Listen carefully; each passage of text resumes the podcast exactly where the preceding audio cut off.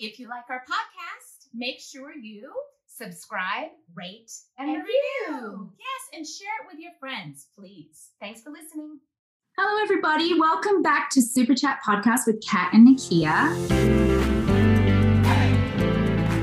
Continuing our empowerment month. Yes. Well, more than a month, I guess. Yes. We have an amazing young man that I was fortunate enough to meet at a convention. I was a huge fan of him. We did very much so. How adorable! Very much so. I watched all of Stuart Little's. I've seen so many of Jonathan's movies. Yeah, yeah. Well, yeah. Our kids grew up with him. My kids thought it was I was very cool because I got to talk to him. But he's agreed to come on our show today, and he has so much wisdom for his young age, and just very inspiring a man. So we would like to welcome Jonathan Lipnicki. Hey. Thank you so much for having me. Thank you. Yeah, we were like looking at all of our guests for this season, and we were like, we don't have any men. Yes, yeah, no. Yeah. So we wanted to have someone, a male. Sure, we'll roll with that. Aussie, okay. You have had an extraordinary career. Just you have done work that adults wish that they have, were a part of, and worked with people that, others would dream to work with. Yeah. Could you tell us how you got your start in acting and what? Yeah. Sorry, go ahead. No. And what age you were? Okay. I was, so proudly, I would say I was 4 3/4 at the time. I was like, I'm 4 and 3. So it was started with the local acting class. My older sister was taking an acting class to reconnect with a friend. They no longer went to the same school. They were in a different school district, although they lived somewhat close. And my mom and the little girl's mom, thought it would be good for their two daughters to reconnect in that way. And, acting has so many positive things when it comes to, coming out of your shell at a young age. So they tried this class. And I think sometimes you kind of want to do what your older sibling's doing, as a kid. And so I saw that she'd go into this room, she would come out and have a great time, be so happy. And I wanted to do what my sister did. And at the time, unbeknownst to my mom, that the other mother had told the acting coach about me and said, you got to meet her son. He's like, it has so much charisma for his age. I think he should try this. And so between her and the teacher, they kind of convinced my mom that I wasn't too young to try this. And I tried this class and I really liked it. And I told my mom I wanted to, we practiced auditions in the class. And I told my mom I want to do it for real. And my parents were kind of against it at first because, my mom grew up in LA. And my dad is definitely a very pragmatic guy. And they thought, oh no, the child actor thing, we want him to be just, completely normal. And it's also a huge time commitment. And I pushed kind of so hard that they were at a certain point, we can't not support our kids, hopes and dreams. So we'll try it for a little while and see what happens. I booked, I think, 2 commercials, and then I auditioned for this movie called Jerry Maguire. It was a big casting call, and they cast another kid. They shot 2 weeks with him, and they ended up going and recasting the kid, and they wouldn't see me because I was on a list of people that had already been seen, but I was seen by an associate, not the actual casting director, and my agent, who was the head of a children's agency, said, don't see any of our other kids. See this guy. I have who you want sitting in my office. I stake my reputation as an agent on it. And they were like, fine. So I went and I read for the actual casting director. And after I finished reading, she said, how would you like to go meet Tom Cruise right now and fly to Arizona? And I was like, Maverick? Yeah, I want to meet Maverick from Top Gun. So me and my mom and my dad, we flew to Arizona. They brought us over to Tom's trailer. I sat in his trailer and waited for him. And when he would be off set to read with him and Cameron. And I got a little nervous while I was there. So me and my dad went for a walk and left my mom in the trailer. And Tom came back and I wasn't there. And he opens the door. He goes, hi, I'm Tom. And my mom's like, yeah, I know. And my mom was like, I can't believe you guys left me alone with Tom Cruise. Like, she was freaking out. She was like, you know, she's like, he's awesome. He's better looking in person, you know? And so then I came back and I read a few scenes with him, and he was pretty ecstatic. And he's like, I think my choice here is clear, but I'll leave it up to Cameron. And he left. And then I ended up getting the part and doing the movie. You guys had amazing chemistry, you and him, in that movie. It was amazing. Yeah.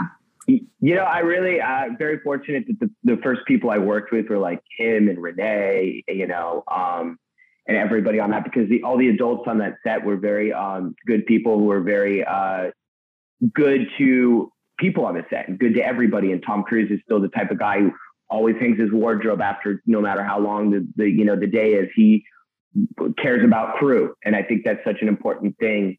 Especially, it's been in the news lately, you know, the crews don't get treated, you know, fairly. Yeah. And I think that it's nice that my first experiences were with ultra polite professionals.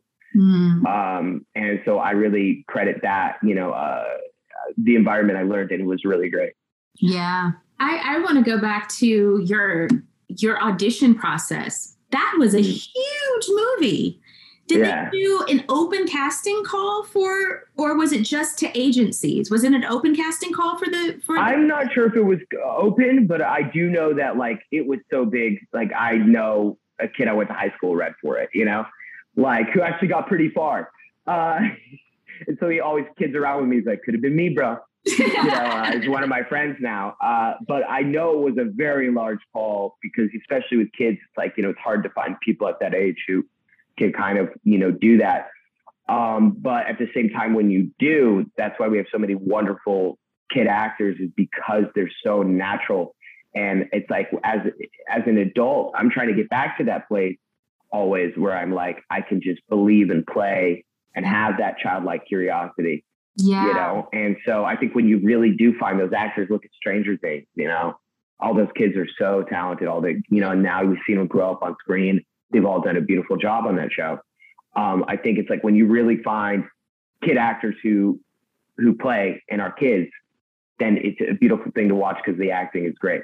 Yeah, they're just so present. And we do that as we get older, we become self-conscious and judging ourselves, but children just completely submit to the belief of what's happening. It's really cool. Exactly. You definitely did that. You won all of our hearts. It was. Oh, I wanted to kiss you in every single movie. I wanted to pick you up, snuggle you, and it's just so adorable. And you're still adorable, Jonathan. Yes. Thank you. Yes. Yeah. So he is extra adorable in person. Go on. No, go ahead. So you didn't know that you wanted to be an actor necessarily. You saw your sister and playing. So before that, I mean, I know you were only 4. Did you think that you could possibly do something else? Was there something else that you thought that you might do outside of acting? Yeah. I was really into, like, playing sports, you know, like any other kid. I never really was one of those kids, because, like, you meet a lot of kids who are like, I want to be in the movies. I want to be a star, you know. I was never one of those kids up until, you know, that point. And even after that, I was kind of shy in certain circumstances. Even when I was acting as a kid, I was like, I want to be a scientist as well. That was like a phase I went through. I think there's an interview where I'm like, I'm a scientist or something that I saw. And I was like, that's amazing. I never really was like one of those, you know, and even going through having a career, people are always like, you know, my parents were always open to me doing other things.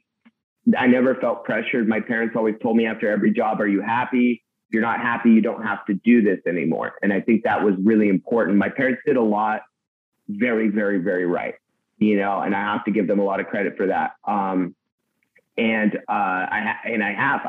tell them all the time how grateful that they're, you know, my parents. But I don't know, like, I thought about it. And then there was a huge part of me that thought about that more later on, you know, like going through high school, graduating, and being like, you know, is there anything else I want to do? And outside of acting, like filmmaking, but not really. I don't have that desire for anything else except for martial arts, and I don't want to get punched in the face for a living. You know, so you know, can't ruin that face. Yeah, so you know, and I love it. Like I do jiu-jitsu.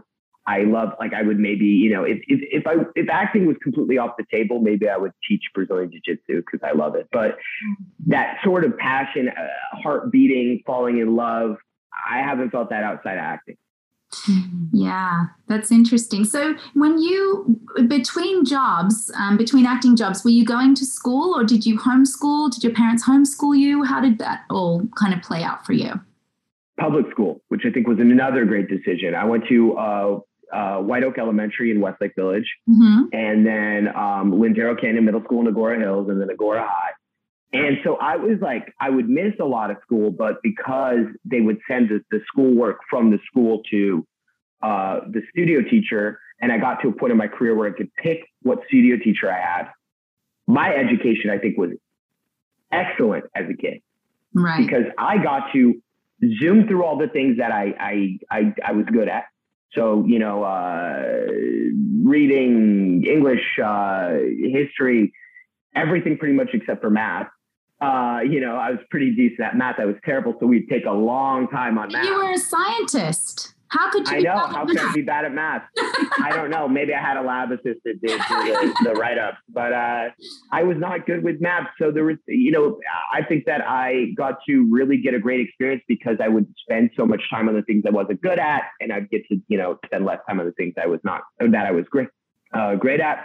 And by the time I came back to school between each job, I'd be like 2 weeks ahead of them. And I would just hang out for like 2 weeks, you know, it'd be pretty awesome. And I think it was great because through thick and thin, you know, I had good experiences going to public school as well as horrible ones. It taught me a lot about dealing with problems, you know, and dealing with stuff that, you know, I mean, that's important, like, you know, not caring about what people think about you, which is something I still battle with.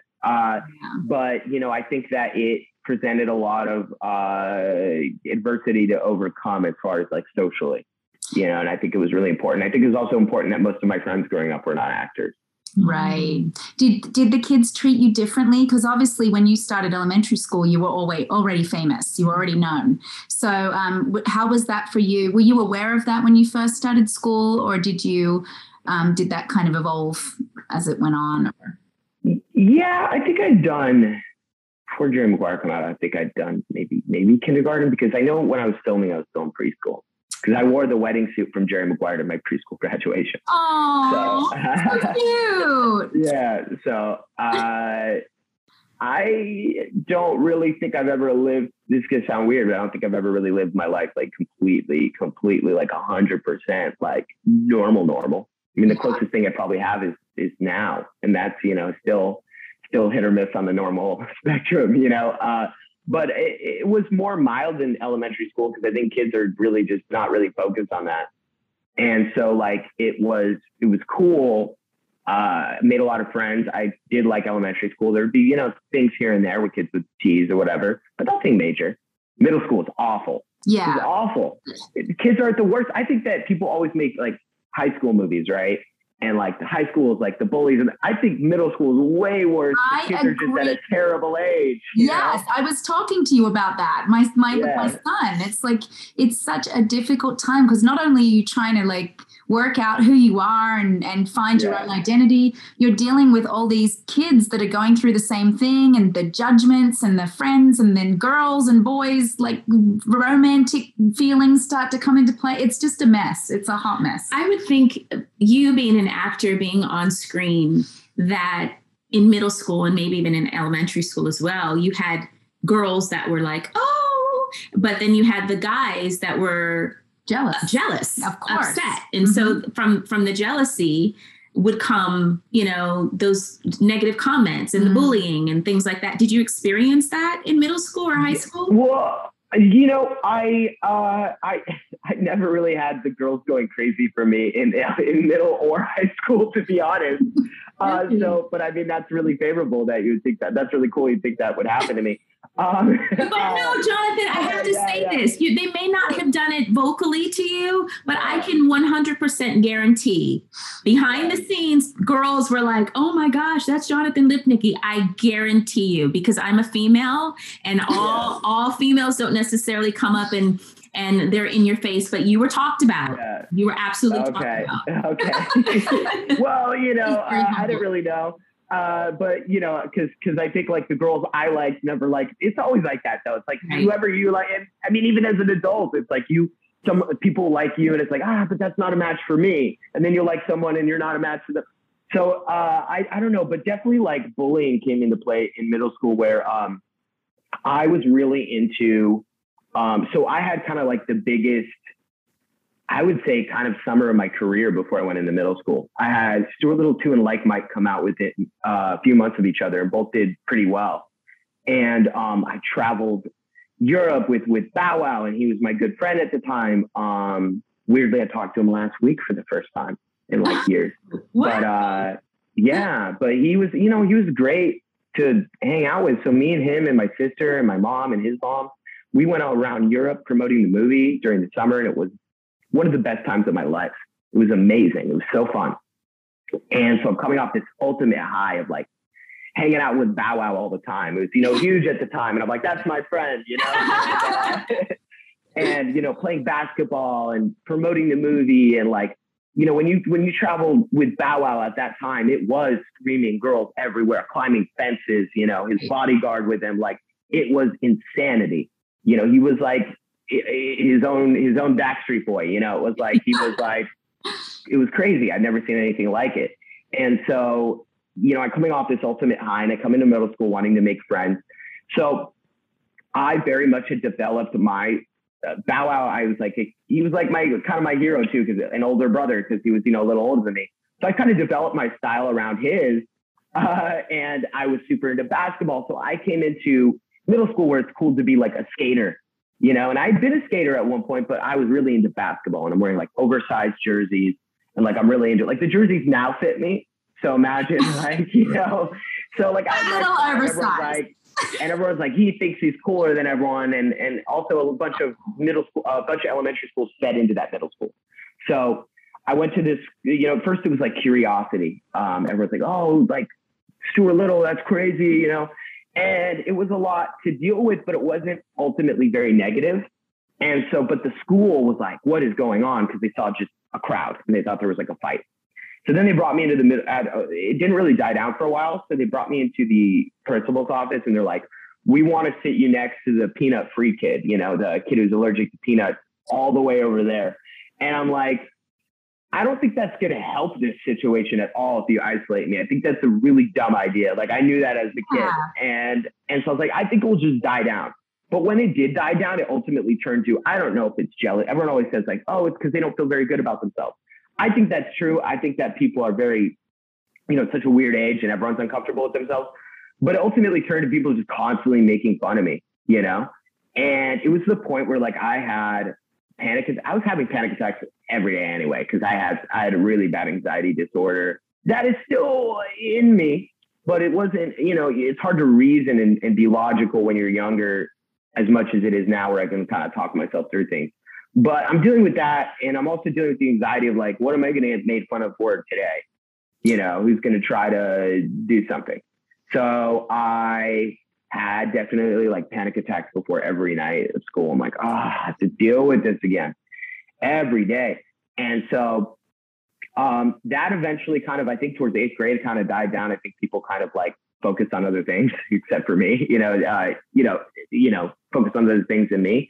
Then I got into high school and I played water polo and I had like my crew of water polo people. And yeah, there's still people tease me here and there, but really like nothing major. And then, you know, people talk shit. I got my car keyed a bunch of times, but like, it wasn't that bad, you know, compared to middle school. Like getting my car keyed was like nothing. Cause I had like a four wheeling kind of car, that Toyota FJ Cruiser, you know, it wasn't like I was stunting on them in a Beamer. Like, I don't know why they keyed my car, but like, and it was like an off-roading car. So I was like, I don't really care if it got scratches on it, but like high school wasn't that bad. I just kind of knew, kind of from middle school on, I tried to be really present, but at the same time, I knew the better stuff was coming for me later. How did your parents kind of help you through that time, Jonathan? Did you do counseling? Were you, you know, how did you kind of cope with that and move forward when you were going? My parents are very different. Ultimately, you know, I think that's why they're not together anymore. My dad survived, or my dad was born a refugee camp after World War II. He's older. And so my dad's very hardened about a lot of things. So he was like, it's good to kind of have both sides. Where my mom was kind of like emotional and like accepting, and my dad would tell me to like stop complaining when I needed it. And so both of them, I kind of got the full spectrum of parenting, which I think is really good. I got kind of the guy who's like, you know, sack up. And then I got my mom, who's like very emotional, but also had that. My mom would have that side and be like, you know, sack up as well. So, you know, I think I got a really good, well-rounded parenting with that. But also, like, you know, I saw a therapist because of the anxiety. Like, my anxiety was so bad, I would rub my hands together constantly, to the point where they would, like, I got eczema all over my hands and they bleed. And like, I was just really struggling. I thought I was going to die every day of my life for like a 3, 4, maybe 5 year period. Like every day I had panic attacks. There was not a day I didn't have panic attacks. The only time I didn't have panic attacks are when I was acting or playing basketball, which I was really big into, or some sort of sport. Yeah. Other than that, my mind was racing. Yeah. And speaking of that, like in this time that we're going through, I think anxiety disorders and mental disorders are super prevalent in this time. And it's really important that people talk about it. And I appreciate you being so vulnerable and honest with us about that, because we have a lot of our audience and our fans that really struggle with anxiety and social disorders. And it's important for people to hear it from people they look up to and admire, that they're not alone. And we all go through our challenges. You know, and we have to share how we cope with these things and what we've done to help ourselves kind of. So what exactly did you do to, because I mean, from a mom, my boys are 18 and 21 and they have dealt with, and they went to a private Christian school and also dealt with some bullying. Just my older son dealt with some bullying. And as a mom, the way that I approach things, it's not always the civil way. Yeah. Hey, my mom got that way too. I understand. My mom definitely got that way too. Cause you get, you know, lioness, you know, mama, you know, where you're like punch the kid in the face. And yes. It happens. Yeah. Yeah. Very much so. My mom once told a little kid that she didn't care if I punched him in the face because because we were just dropping me off at campus. Like, I know what you did. Like, I don't care if he punches you in the face. You have full permission to.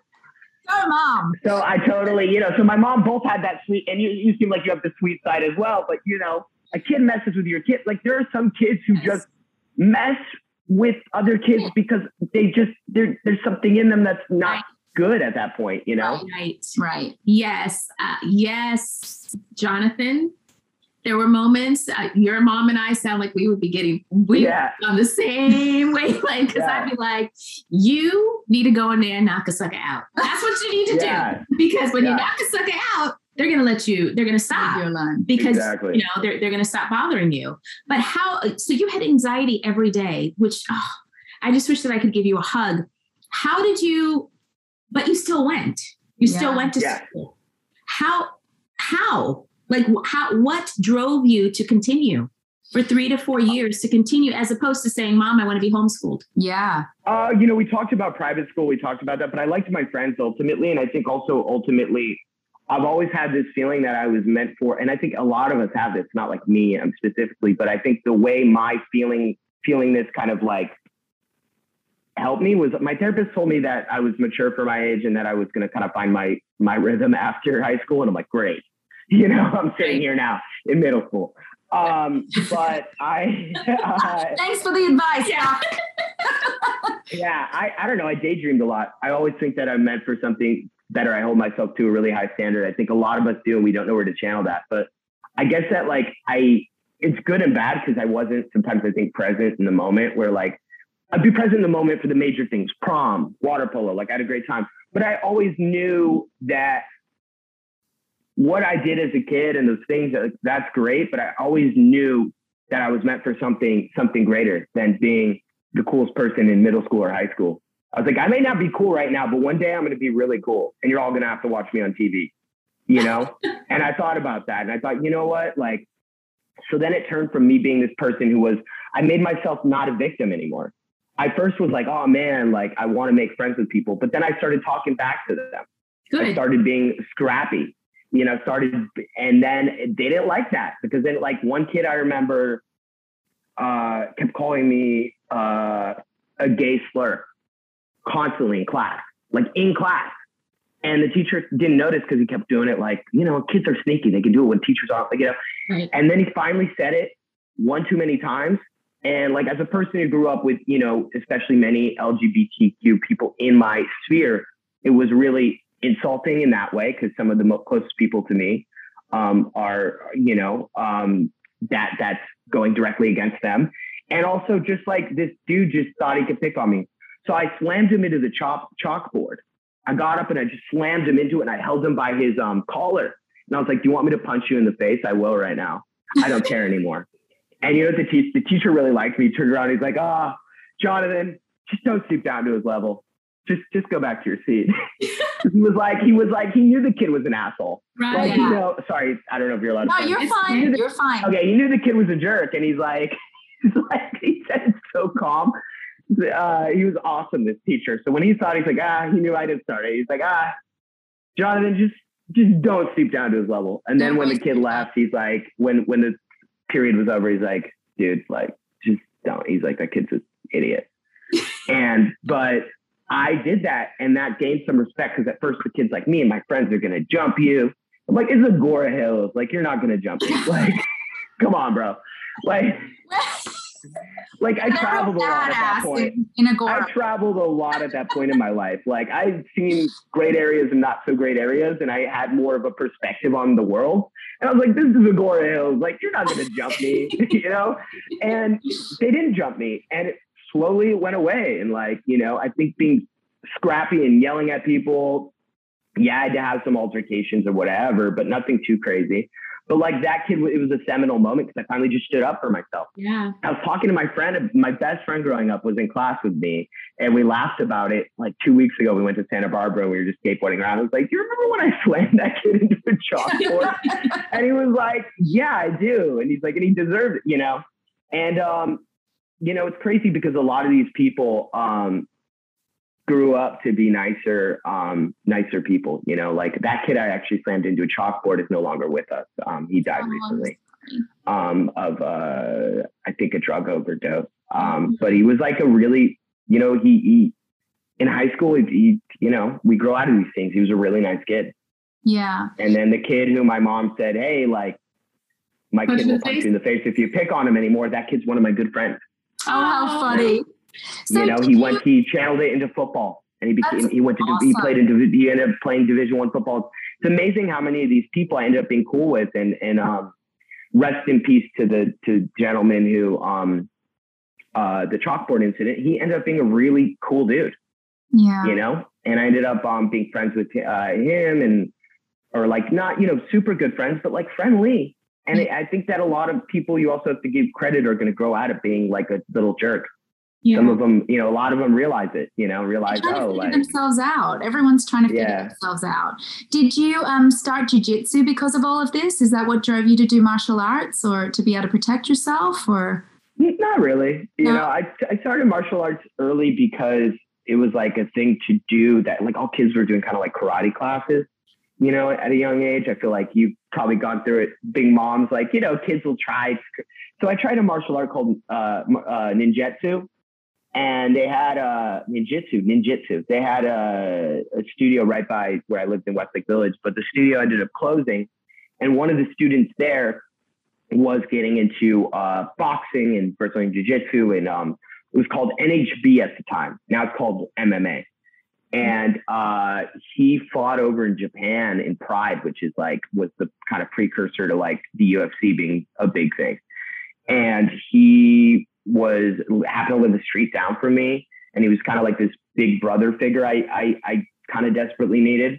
And he taught me martial arts. He taught my mom Brazilian Jiu-Jitsu. My mom actually has one cauliflower ear from like wrestling.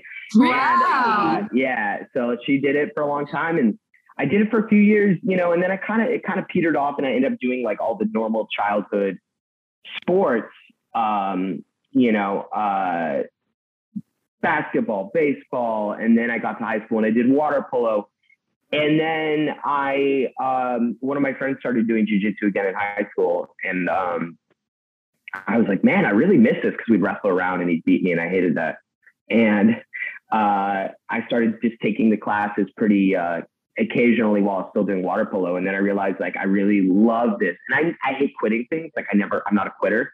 So, like, it was hard for me to make the decision, but ultimately I was like, you know what, I'm going to have more fun doing jiu-jitsu more full time and dedicating my time to that rather than water polo. So after my junior season of water polo, I, you know, started doing jiu-jitsu more on a regular basis and did some competitions. And then that's just stayed with me throughout, you know, my adult years, and I still do it. I'm going to go tonight. You know, it's been a really great thing for me physically as well as mentally.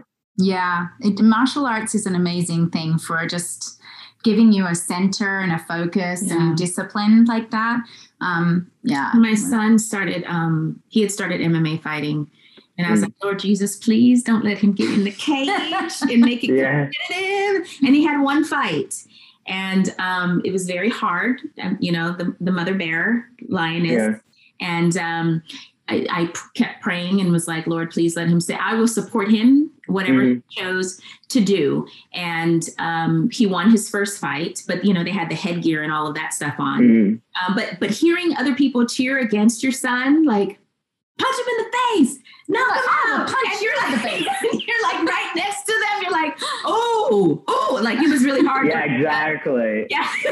Yeah. You know, it's interesting. It's fascinating if you watch the UFC, when they cut the moms sometimes, you know, I'm like, I feel so bad for the moms that are like, you know, see their son lose. There was a beautiful one with Tyron Woodley when he lost his championship to Kamaru Usman.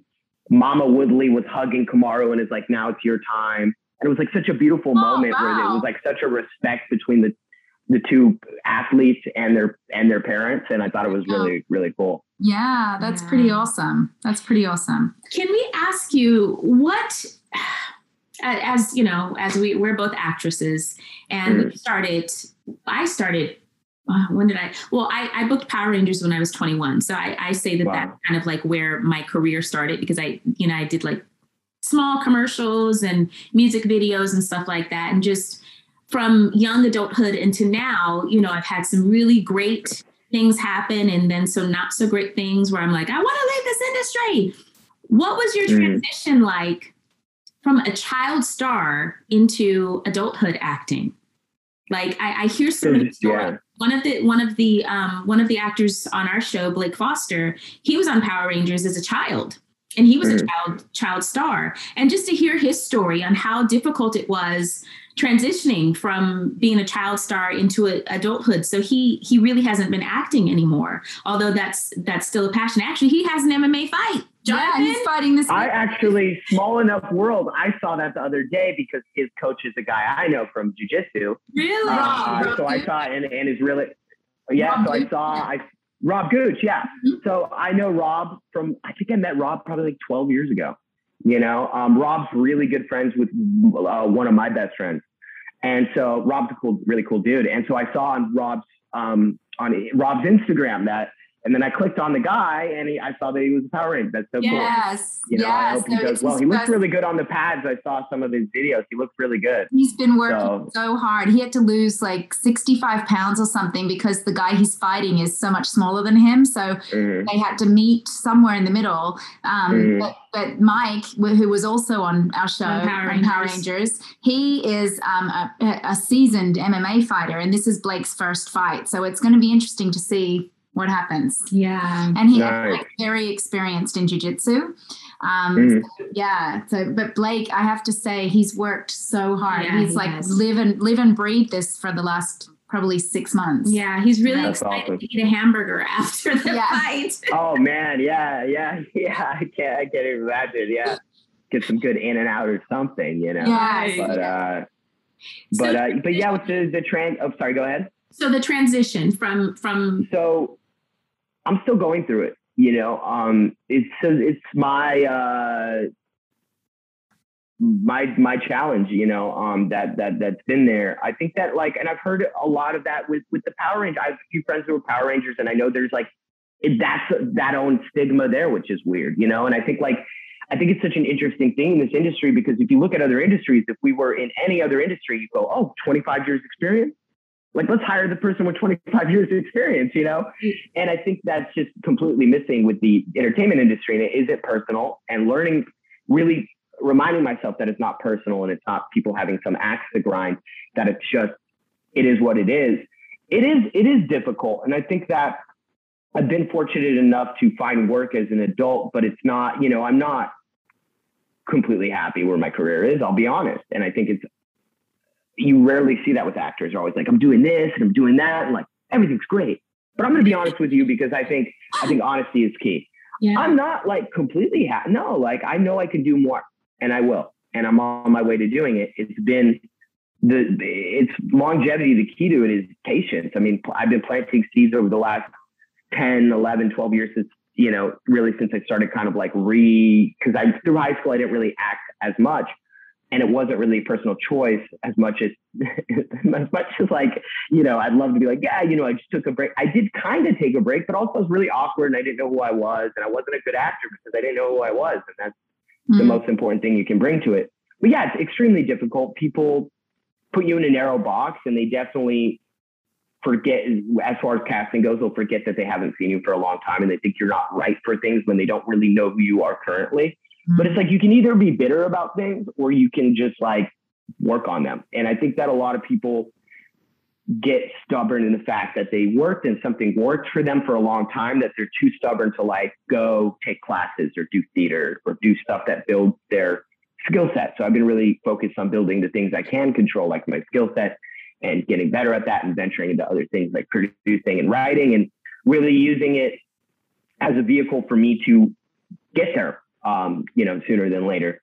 And I've been pushing, and it's always two steps forward, one step back, and it can be extremely frustrating. Great things happen, bad things happen. But at the end of the day, it's like, I'd rather spend my life pursuing something, no matter how hard it gets. I know at the end I will, you know, succeed, because ultimately this industry, and like, you know, entrepreneurship or a lot of other industries, it rewards that patience. If you're doing it the right way and you're working hard, it rewards that hard work. So I'd rather spend years pursuing it to get those little things here and there than try something else. I every time I work, I just did a movie, and at the end of the day, I'm like, I get to do this for a living. Like, this is amazing. This is so fun. And to have that high is worth every failed audition, because, you know, and they're not failed, you know, if you go in there and you do well, they'll remember you for something else. But every time I get to work is worth the 100 things that didn't work out. And I know that it will get to a place where I am very happy with how I've left it by, you know, when all is said and done, because I'm going to make it that way. But it just takes a long time, and I have to continue to remind myself to be patient, even when I'm like, I've been patient, you know, yes. Like, I'm not perfect. Like, I'll tell you this advice right now, and then I'll need to go take that same advice, like at 4:30 PM when I'm frustrated or something, you know. But I don't know, anything worth doing is hard. Anything worth doing is almost impossible, actually. Yeah. And I think that you just have to look at it like that. I think Denzel has this whole quote about being undeniable, and I think that's completely true. You know, granted, we're not all as naturally talented as Denzel Washington, you know, but the guy worked hard also. Like, you know, it's like, you got to have that drive. And I think, like, you know, being undeniable is one of the best quotes I've heard about it. You have to just continue to just work hard. And it's hard. It's hard to do that and to keep that motivation going. But if you love something, I mean, you got to be willing. If you love something, and a lot of other people are trying to do it, you got to be willing to do things they're not willing to do. So for me, it's like, you know, I realized, like, oh, I could be better, you know, at this or that. And like, you know, oh, I think that I'm getting in the way of me. So I went to a mental strength coach to work on, you know, really taking away those things, transmuting those beliefs that were holding me back. You know, I felt like I was running with a weight vest on. Now, probably the last 6 months, I felt like, career-wise, I'm not running with that weight vest on anymore. I'm not letting my own things burden, you know, be burdens on my creativity or, you know, my career. So I think that, you know, I know that was long-winded, but I think that the important thing is to keep going one step at a time. And if you want something, don't play small, play big. because, you know, you're always going to wonder what happened if you played big. I used to be like, well, it's like, you know, I'm so grateful if I like get this little indie here and there. And now I'm like, you know what? I've worked hard to be really good at this thing. And I am a good actor. And I'm not going to say when people go, are you a good actor? Well, I think so. Or anything. No, I'm good at what I do. And there's nothing wrong with saying that. And there's also nothing wrong with dreaming big. And I think that you have to visualize, you have to be specific about it, and then back it up with hard work. Absolutely. You know, I think that's the problem is people dream and they don't work hard, or they work hard, but they have no depth to how far they'll dream. Yeah. And I think you got to combine the two. And I think you got to have that woo-woo manifestation and back it up with hard work, or have that hard work and be able to be creative and be playful about what you do. Yeah, absolutely. And it's cool that we live in a time where we have the ability to create our own work, and we have things like, you know, YouTube and things like that to be able to put your own work out there and create your own. I mean, Nikki has talked about that too. She wants to produce, she wants to create her own projects because she doesn't want to sit and wait for the phone to ring for the next audition. So do you said you want to produce. Have you produced anything, or are you working on anything specifically? Or you're working towards that goal? I have a few credits on a few different things where I did kind of smaller stuff, but I was an executive producer and, you know, helped a little bit with this movie that I was also in called Altitude with Denise Richards and Dolph Lundgren. And it came out, Lionsgate ended up buying it. And so I actually put my own money into that one. That was, and they say never to do that, but it was a good choice because I wanted to get myself out there as a producer. And then my coolest thing I did, which was really like my project along with one of my good friends, was I did this short that was doing the festival circuit before the pandemic. And it was one of my favorite playwrights in the world. My friend introduced me to her, and somehow I convinced her to work with me. And she's a big Broadway playwright. She wrote me a short tailored to me. And I put my own money into it, and I put it on my credit card being like, I'll figure out how to pay this off. But this is where the manifestation and the dreaming comes in. I truly believe I'm going to find a way to pay this off, because when somebody, you act before you second guess yourself. And I really believe that. So like this person who is leagues ahead of me in her career decides to work with me. I'm not going to mess around trying to get financing for a short for a year. I'm not going to do that to that professional. I'm going to show her my professionalism. I put it on my credit card, and I went, it's going to work itself out. A week before filming, I booked a show on the Food Network, the Worst Cooks in America Celebrity Edition. And that paid for my short. That's amazing. I love it. So, you know, and that was something I'm really proud of. It's called Date. It's on Date. Date. It's on Vimeo. You can find it on there. And it was a really great experience. I worked with her, and I worked with my friend who had won the Oscar the year before for his short called Skin. And so I was working with great people, and it was great dialogue. And yeah, I put my own money into it and made it happen. And it did the, you know, festivals. People liked it. It's kind of controversial. Actually, it's pretty controversial. And it was a really good experience for me. And I grew so much as an actor. So I made that happen, and that was a huge win for me. Yeah. And then I wrote something recently that I'm working with a production company on, and that's really emotionally very close to my heart, and I'm very excited for people to see that.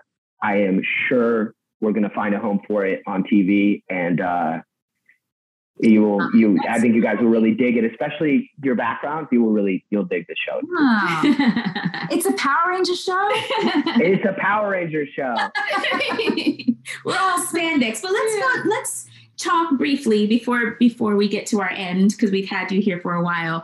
You have gotten involved in philanthropy.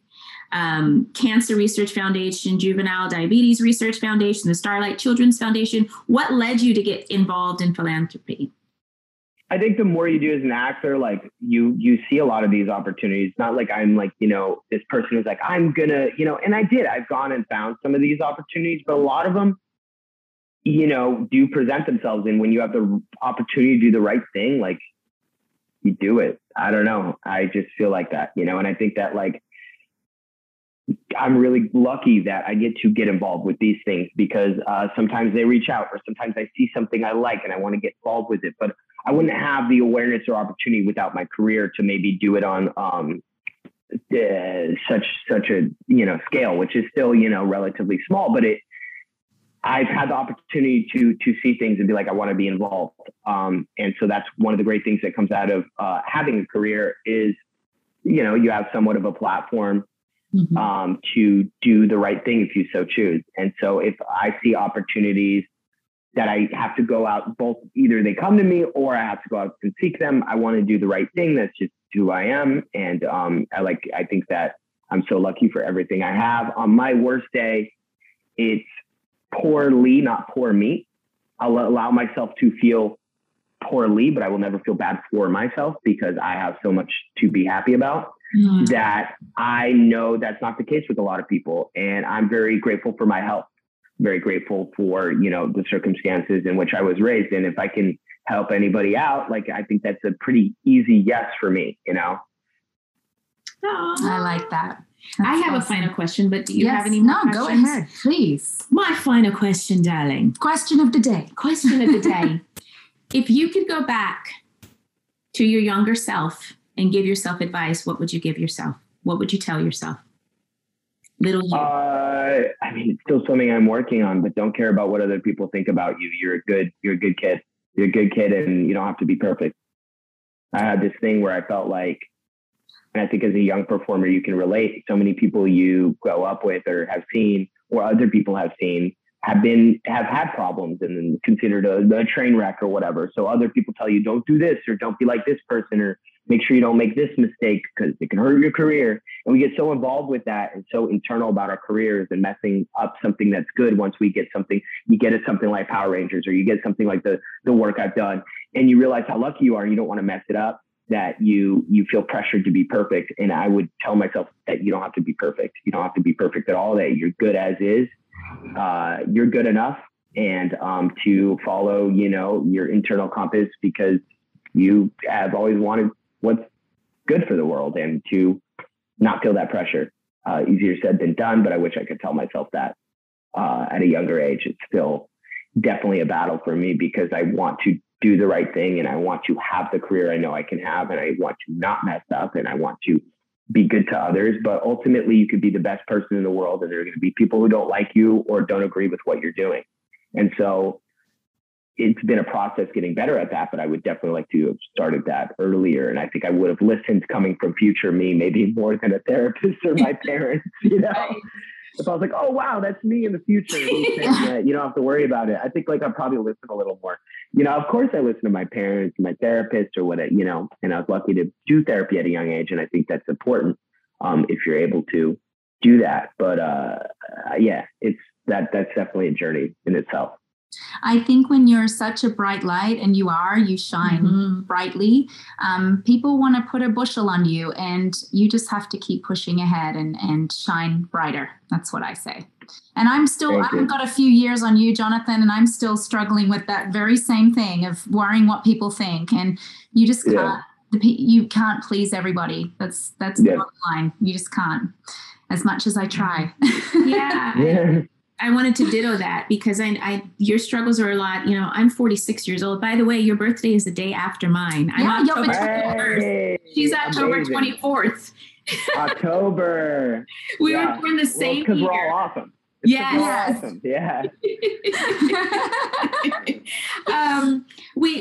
We all, 46, close to 50, still deal with things like that, still battling with that, especially in this industry. This industry is the only industry that you can get a PhD in, but it does not guarantee you a job mm-hmm. in the industry. Yeah. Mm-hmm. You can train until your eyes turn blue, but it doesn't guarantee you a job. Doctors can go to school forever and end up working at a hospital or open up their own practice. It does, acting is something you truly have to. And whenever someone asks me about acting, I said, you have to have thick skin. I'm not going to lie to you. You're going to be told no more than, unless you're one of the fortunate ones and you get your first job, your second job, the first time you audition, you're going to have struggles. You're going to work through self-esteem issues. There's so much that goes into this industry. When I go to these conventions and I see, I was just at, I'm not going to mention names, but I was just at a convention, and just to see what I believe the industry has done to some people, that they've allowed the industry to do to them, it just breaks my heart. It breaks my heart. I just feel like you have to have thick skin. You have to know who you are. And if you don't, you can keep trying to discover that, but you really have to have thick skin in this industry. Mm-hmm. And outlets. I think that's, part of the reason I do martial arts is it is tangible, where like the industry isn't, I could become the best actor in the world, doesn't guarantee work. With martial arts, I go and I show up and I visibly get better. And that's like a tangible thing in my life, something I've control over. The more I train, the better I get. I don't train as much. I'm not going to get as better. I'm not going to get much better, but like, I think having that, like if you're in something that you can't control, you got to have something in your life that you can, or something that brings you joy that isn't up to other people. Yes, exactly. That's why I'm doing producing. So before we let you go, what project would you like to share? I know we were talking earlier, you've done a movie that you wanted to share. I did a fun one. If you're into like thriller, horror type stuff, it's called Broil. It's on Amazon. It was a blast to make. I'm a killer chef. I kill people and I cook food. It's great. Ooh, it's a fun one. It's a very weird movie. If you like weird movies that are thriller-esque, check it out, because then you'll get to see me doing what I do now. And where can our listeners find you on social media, or do you have a website? What would you? I have an Instagram and a fan Facebook. I don't have a personal Facebook anymore. I think going into the world's a crazy place right now. I didn't want that in my life, and I didn't want Twitter anymore because I think it's a negative headspace. So I have Instagram, where you can see pictures of positive things like martial arts and my dog. And my Instagram is Jonathan Lipnicki, and my fan Facebook is Jonathan Lipnicki. Perfect. And you'll see both are verified, so you'll know it's me. Yes, perfect. And I follow him, and she will follow you too. Yes. So you can follow him if you look at. I'll follow you back. Yes, Jonathan. Thank you so much. Thank you so much. Very grateful. Thank you for giving your time to us today. Thanks for having me, and I'm grateful we met at the convention. I'm grateful we met right now. Thanks for having me.